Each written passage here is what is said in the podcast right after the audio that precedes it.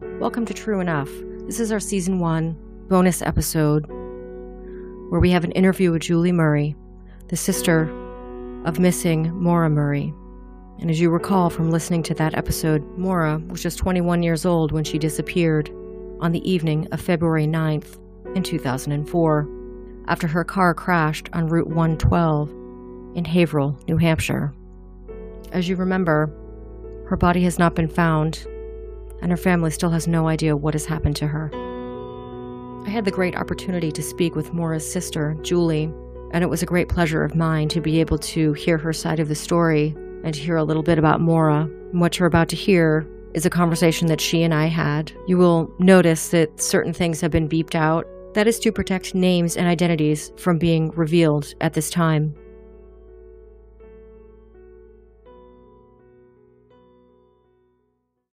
So how how is your relationship now with the police? Well, it's a little bit better. So I I kind of took more of a public role um, in recent years, um, and I take a little bit different approach than my dad, where I'm trying to you know smooth it over a little bit, put a little honey on it, right. throwing all, throwing all the the salt at them, and um, it's worked out a little bit in that they they have shared some information with me um, well, that's good. that they had not previously shared. But I mean, still, like I'll send in. I sent in a tip this morning, and it's like I send it in, and then it's a it's just radio silence. I hear I never hear anything back. It's like a black hole, and I get it. You know, it's an open investigation, and they've got to protect the investigation. But at the same time, it's 17 years old. They've never classified it as a criminal case. Right. So it's considered an open investigation missing person. And under that classification, you would think that they would be able to share, at least with the family, some of the case files, but they will not. Hmm. That's frustrating. So you, have kind of a good relationship with them, but it doesn't sound like it's entirely forthcoming, at least on their part. Uh, but you're still sharing, you're still getting tips and sharing them with the police. Oh yeah. Oh, that's great. That's great that you're getting them. Thank God. Okay. So it's so it's not like you're not getting anything at all from you know various people. Every once in a while, a tip pops up. What would you say on average? Do you get them like a week, a day?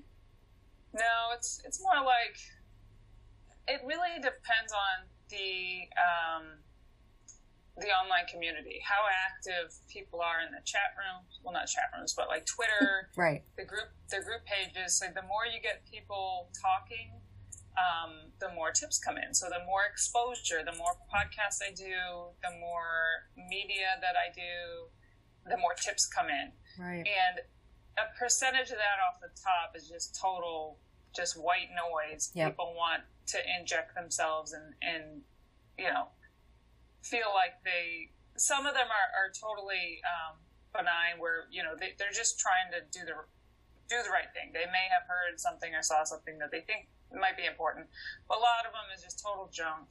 But then, uh, you know, it's it's that small percentage of, of tips that come in that said, "Hey, I found something that I didn't think was important at the time, but I just saw something on ID channel about your sister, and here's what I know." And so it's those type of things that I will just file. Most of them go directly to the cold case unit anyway, but some Right. of them that get filtered into me, I push all of it right to the cold case unit. Right. Right.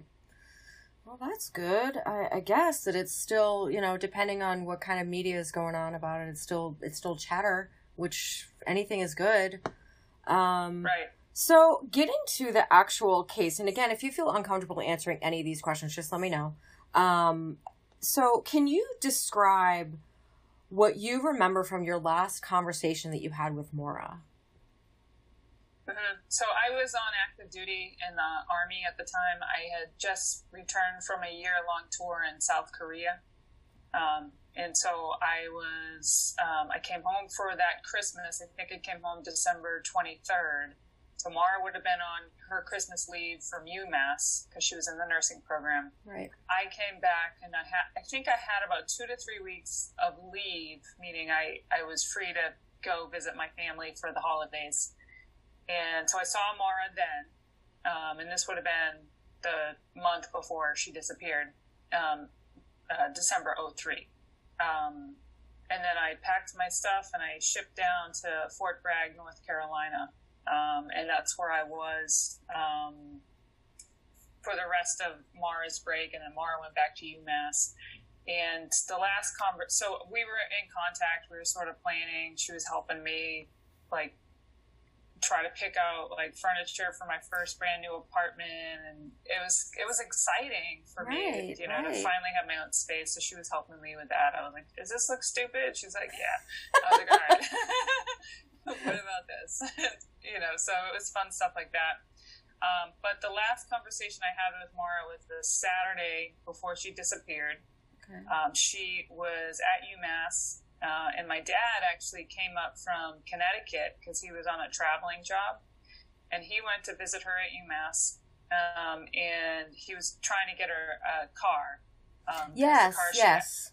had- yeah, the car she had was total crap, and it was falling apart. Um, it, he, she actually went to um, Connecticut to visit my dad, and when she was in Connecticut, it totally just crapped out. Like it wouldn't run. So my dad had to drive it for her back to UMass from Connecticut um, because he didn't feel comfortable with her driving it from Connecticut to UMass by herself. Right. And w- was that the same car that she drove up to New Hampshire in? hmm Yeah, Okay. yeah. So, So- that sat that Saturday they were doing car shopping, and she called me. Um, it was around I think it was like three thirty. I have it written down somewhere, but right, uh, like mid afternoon, and she was saying, "Hey, I'm with Dad. Blah blah blah. We're doing this. We're about to go get some dinner and have some beers, whatever." And I was like, "Oh, that sounds so cool. I'm, you know, doing my thing down here." And then that was the last phone conversation that I had with her. Okay. And that was that was the same weekend that she got into the accident in Hadley Hadley? Wait, no, Yeah, that's right. so- Yeah, so that was a. She talked to me a few hours before she got into the accident. So they finished up the car shopping. They found one that they liked, but uh, it was a little bit out of the price range. My dad was thinking about four thousand, um, but this one was, I think, more five to six thousand dollar range. So he was gonna um, Just come back the next weekend to to get that. Um, then they went out for dinner. They had some beers at Amherst Brewing Company. Um, one of Maura's friends joined them, um, and then my dad went back to the hotel and um, he gave Maura his his new car, the Corolla. Right. Um, Maura took it and went back to the dorms. Had this. It's it's controversial now because we can't determine whether it was a full blown party Right. or whether it was a gathering. Or it was a couple So- of friends. Have any of those friends ever come forward and said, I was there at this party and this is what went on and this is how Maura acted and had, has anyone come forward from that party or gathering? Well, there's there's two friends um, who Maura was closer. They were on the track team together. Uh, Maura was injured, so she wasn't actively running on the track team, but they had been on the track team together. Maura was friends with. She was at the party, and also. Yeah, so was it supposedly was in dorm room. So Okay. I'm thinking like a, a college dorm room, relatively smaller space. So how So- many people could really fit? A couple So, of kids, maybe five, six, Yeah. something like so, that. and have both spoken to my father, um, and was a little just told my dad what she recalled from the party. Um, told my dad that she was asleep the whole time. So that was uh, that's been a big red flag from the beginning. That okay, who like that's difficult to do. A small dorm room, Right. your dorm room, your party, and you're asleep the whole time. So Was I'm she not gonna- asleep or was she passed out from that's maybe? a good. Yeah, that's a good question. I'm, I'm not really sure. So was a little bit less forthcoming with my dad. Okay. Now, what I will say is that both of them um, did speak to police, and I am Good. not sure what was discussed. Um, okay. So a lot of times online and in these in in the media, it says that they you know refused to speak to law enforcement and my family. They did, um, but we're, we just don't know what they said. right. Um, I've actually exchanged some emails with, um, and she's very her memory is very foggy on what happened, and she tells me what she can remember, and I bounce some things off of her. Um, but I have been trying to get in contact with, but I have been um, she's been unresponsive. Okay. Hmm. Okay. But no one else who may have been at the party. Yeah. So the other this this gathering slash party, um, it's unsettling for me. Obviously, there was more than just there. Right. Uh, we know that there were three men there that did not go to UMass. Um, Okay. I I know the names of those three men now, and I've tried to reach out to them, um, but I have not been able to make contact. Um, Okay. However, the police did tell me that they had spoken to those three men. I don't know what happened. I don't know uh, if there was any interact what interaction there was between those men and Laura. Right. Um, but it was hours before she disappeared, and I think they might know something, and I would like to talk to them. Uh, I would too on your Yeah. behalf. um, that is something that Brandon and I have been tossing around for quite a while. That there really wasn't any information out there about what went on at that party. And we wondered because the information was so vague if maybe it was somebody who lived up in New Hampshire that was down there visiting a friend at UMass, and that's why she got off the highway at that particular point, and that's maybe where she was going. Exactly. Or something more nefarious happened. Uh, because, you know, Maura left the, her, her own dorm. All she had to do was go upstairs and go to bed. Right. She, she didn't. She got in my dad's brand new car, probably was drinking, uh, and drove it to his hotel. Why Right. did she do that? And was she was she running from Right. some- did something someone? happen at that party? Did your dad ever ask her why she did that? Why didn't she just go up to her dorm? Yeah, I mean, Maura was so upset um, because she, you know, wrecked my dad's brand new car. Right, right. So she she was, you know, my dad described it as she was very very upset, like because we were hard on ourselves. We never wanted to ask our parents for money. We never wanted to be a bother, Right. and here she is being being a huge bother Right. and a potential huge financial, um, uh, you know, this liability for, for right, right. If if he didn't have insurance, thankfully he called. He had insurance, and he was like, "All right, we're good. Like we'll figure it out." Um, he got a rental car and went back to Connecticut, um, but that really, really upset Maura. But I'm not sure whether there was something. Obviously, there was something else going on that was upsetting her, Right. and I don't know what that is. So going back to the car, when you're saying that it was uh, beat up, and you mentioned before that it was pretty much almost undrivable, like, do you recall like what kind of mechanical problems it had? Yeah, uh, it was one of the cylinders was, or I don't know the technical mechanical term for it, but it was running on three cylinders. Oh, Um, okay. So th- wow. All right. So it was that was really bad. How in God's name did she make it all the way up to New Hampshire in that? car? That that's the thing. Like I know that she would drive it like small distances around campus. I know Right. she could she could do that, um, but my dad told her, "Do not drive this car, Maura." And when my dad visited her, she did not drive that car. I don't know. I don't know why she. I don't know why she would take that risk. Right. And that and knowing that in advance is a little puzzling um, as to why she would because that's that's a long way from Amherst all the way up to you know northern New. That's a long way. to take that car. Wow. Um, in February. Yes. On a on a Monday. Yes, exactly. I, yeah. And exactly. I have to assume she was by herself. So then, where where she got off the highway? Then you do you have any idea why she would get off the highway? There was that a route to a destination that your family maybe took in the past, or is that still a complete mystery as to why she got off the highway there? My family was we would go up to the White Mountains, um, but we would be coming from Boston, okay. so we would go up um, we wouldn't go up the same road she she went up okay. um, coming from UMass. Okay. Um, that's not to say that she had hadn't driven up that way before because she had gone to um, Burlington. Okay. Uh, before, but earlier that day she looked up um, a condo that was in Bartlett. Now, my family stayed at that condo complex before. Right. So she called Bartlett and she also called 1 800 GO STOW.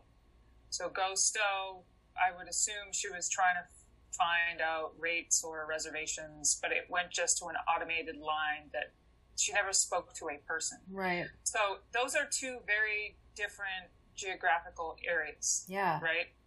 So uh, th- what I can assume is that she's driving up and decides, oh, I'm going to go with the Bartlett location. So I've got to get off at this exit and then I'm going to hook on to 112, okay. which turns into the Kancamagus Highway.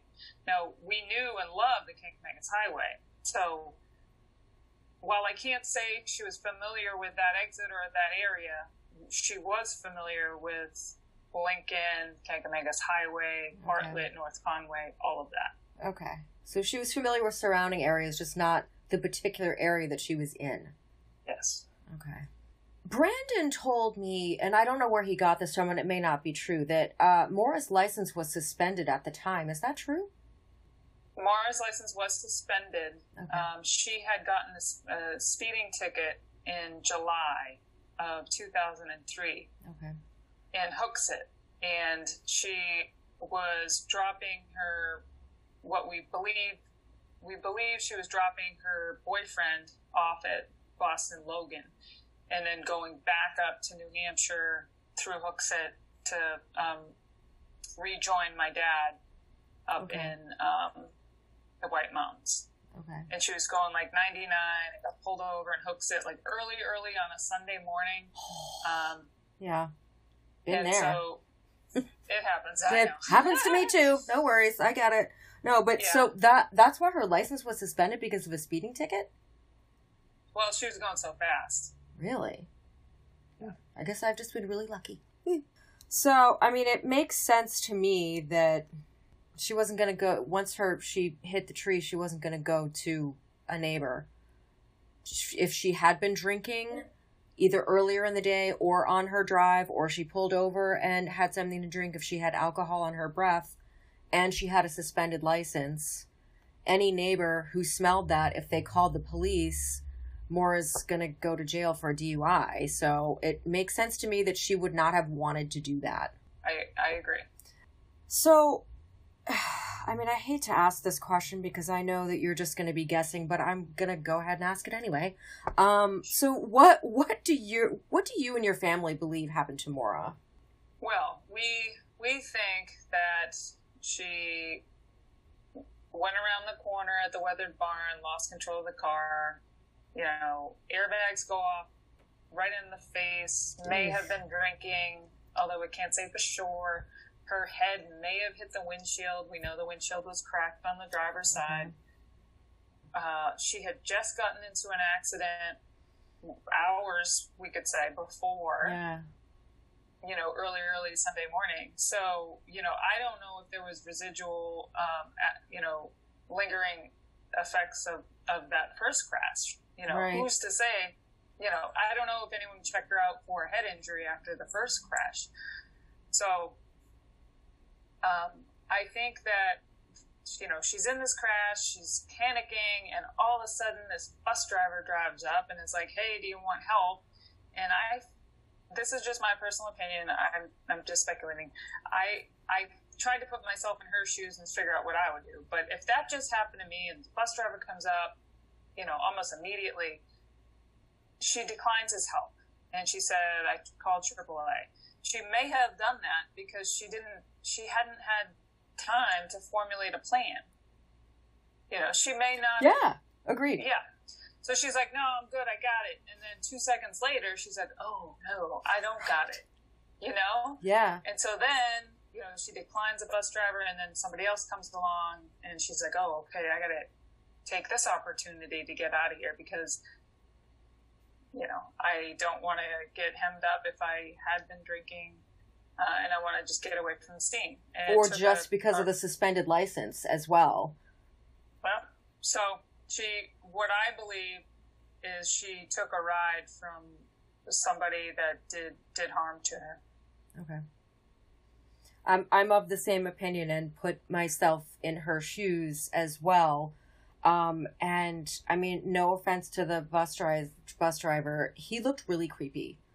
Um, to me, if I were in my 20s and had just gotten into an accident, had a suspended license, or perhaps had alcohol in my breath, and this creepy guy driving a school bus pulls up, there's no way I'm having anything to do with him. I'm just gonna say, yeah, no, I'm fine, I'm fine, move it along. You know, I, I'm, I, I, I, get why she would not have wanted to take help from him. He looked creepy. Um, so I, I get why she wouldn't have, and I, I really believe the same thing. I, I'm of two minds about it. I really think that either someone picked her up and did harm to her, or someone picked her up and dropped her off somewhere and something happened to her at that spot. But then I kind of reel back and say, well, if she, if she was dropped off somewhere, why did nobody see her get dropped off? Why has nobody come forward and said, oh, we saw her that day at this gas station or at this phone booth or, you know, whatever. So eh, I'm on the fence about that as well. Do you or your family have any suspects that you feel strongly about that could have done her harm? Well, we we've had a few um, throughout the years. Um, there's been um, some local rumors. Um, there's been there's some there's some bad actors in that area, for sure. I mean, and that's just public record. You can you can verify Yep. that for yourself, uh, and we have. And, and you know, my dad was was very good about that um, very early on. Um, he'd just go and knock on people's doors and ask them what they know, and most of them told him what they knew. Um, and so, yeah, I mean, there's been there's been a handful. Um, of course, you know, I've asked the police, you know, who's the suspect? Like, who are we looking into? And they're like, well, we can't, We can't tell you share any that. of that. Yeah. So, um, yeah, I mean, I guess to answer your question, yes, we have a handful of, of suspects that we um, think may know something. I'm not going to say may have done something, but they may know something. Okay. I, I just I, I I can't get over the fact that no one will tell you who else was at that party. And Yeah. I, I, would I would really want to know that personally, just because both Brandon and myself have always thought that that might have been the basis for something to Yeah. cause her to drive up to New Hampshire. And maybe she was meeting somebody up there, or or that was the reason why she was going, or whatever. And I have a lot of time to think about all these different theories, and when I get on a new one, because you know, I was, I was, I was like, oh, did it, and blah blah blah, and then Right. okay, ju- you know, did it. Have they had a forensic investigator look at that laptop? I sure hope so, but I don't know.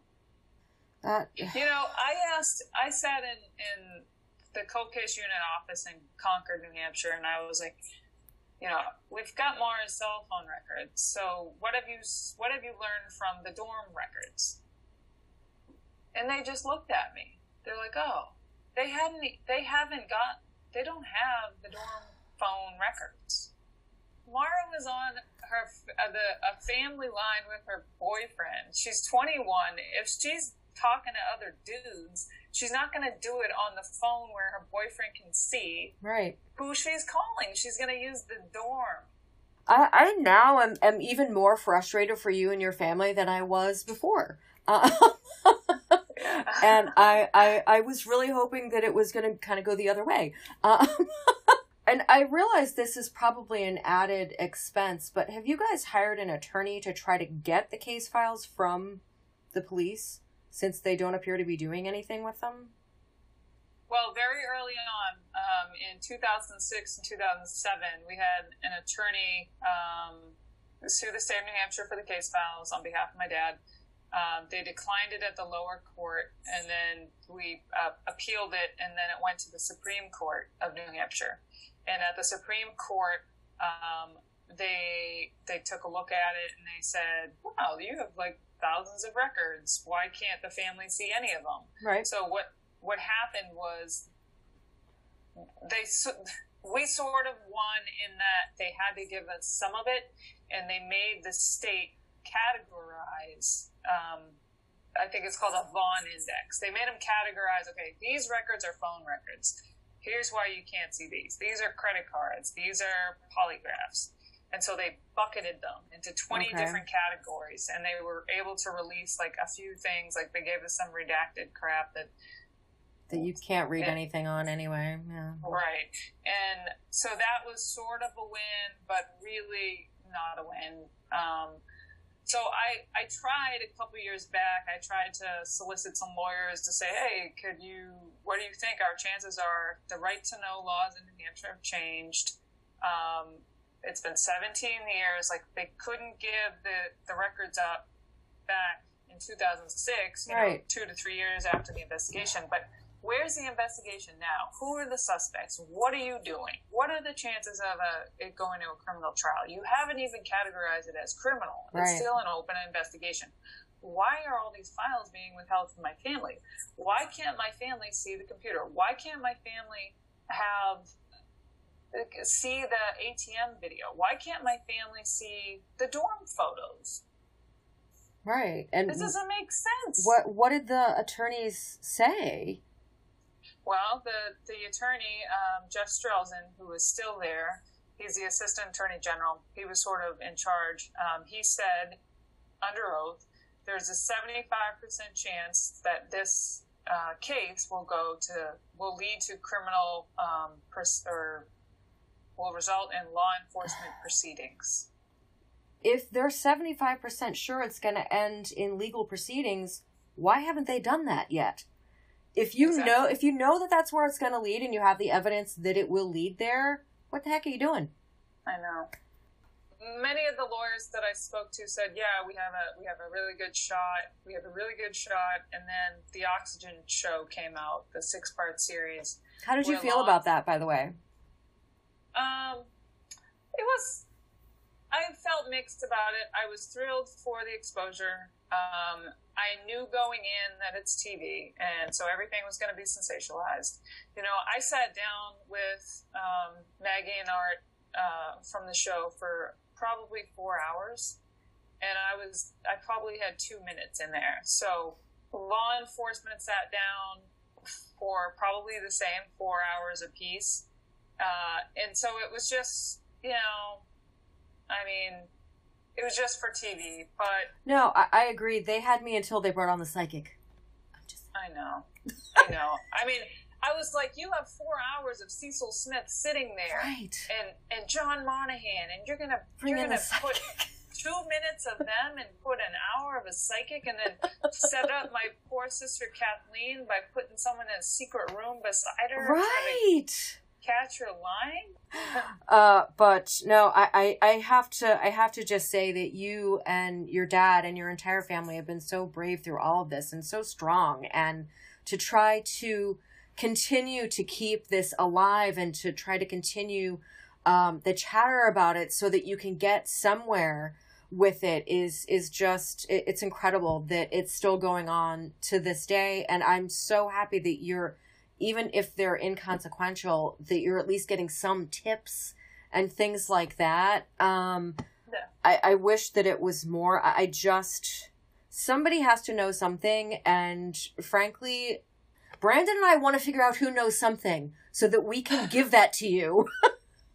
because we we want your family to be at peace and we want we want Maura's body to be found and just wondering what she went through in her last moments. I mean, You are the bravest family I think I've ever seen, and I Oh. just I I continue the fight. You guys are doing a great job, and at some point I would love to meet your dad because he's he's he's just seems like such a great guy.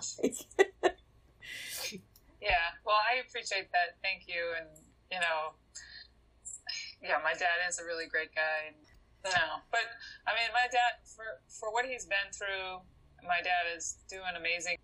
Um, but he's like constantly like, I, I call him all the time and he's like, all right, what's, what are we doing next? What are we doing next? Good for him. Oh my gosh, good for him. Heck yeah, Dad.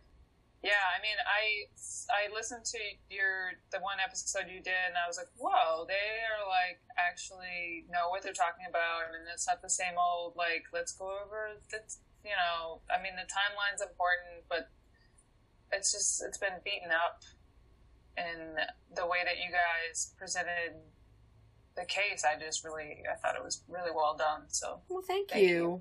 Thank you. doing that. No problem. Um, I just we're gonna try. We're just finishing up our season one, but we're gonna kind of have this as a bonus episode. Um, and then we'll probably do a follow up in season two. For me, I want to try to do a Maura episode a season.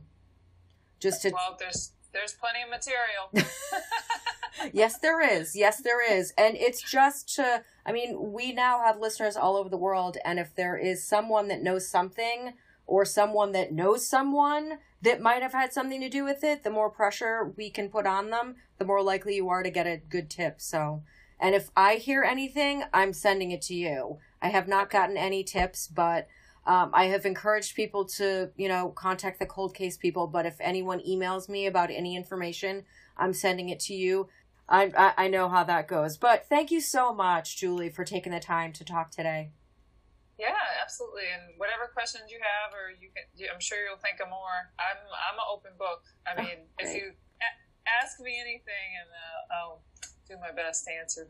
Well, great. Thank you so much. Oh, thanks. Have a good one. You too. All right. Bye bye. Bye.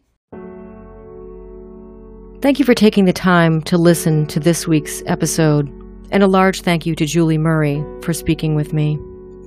If you have any information regarding the Maura Murray case or her whereabouts, please email us at trueenoughnation at gmail.com. We would like to try to give Maura's family some peace, so please, if you know anything, anything at all, please contact us. Additionally, remember to subscribe to True Enough for our upcoming season where we try to determine what is true enough to be believed.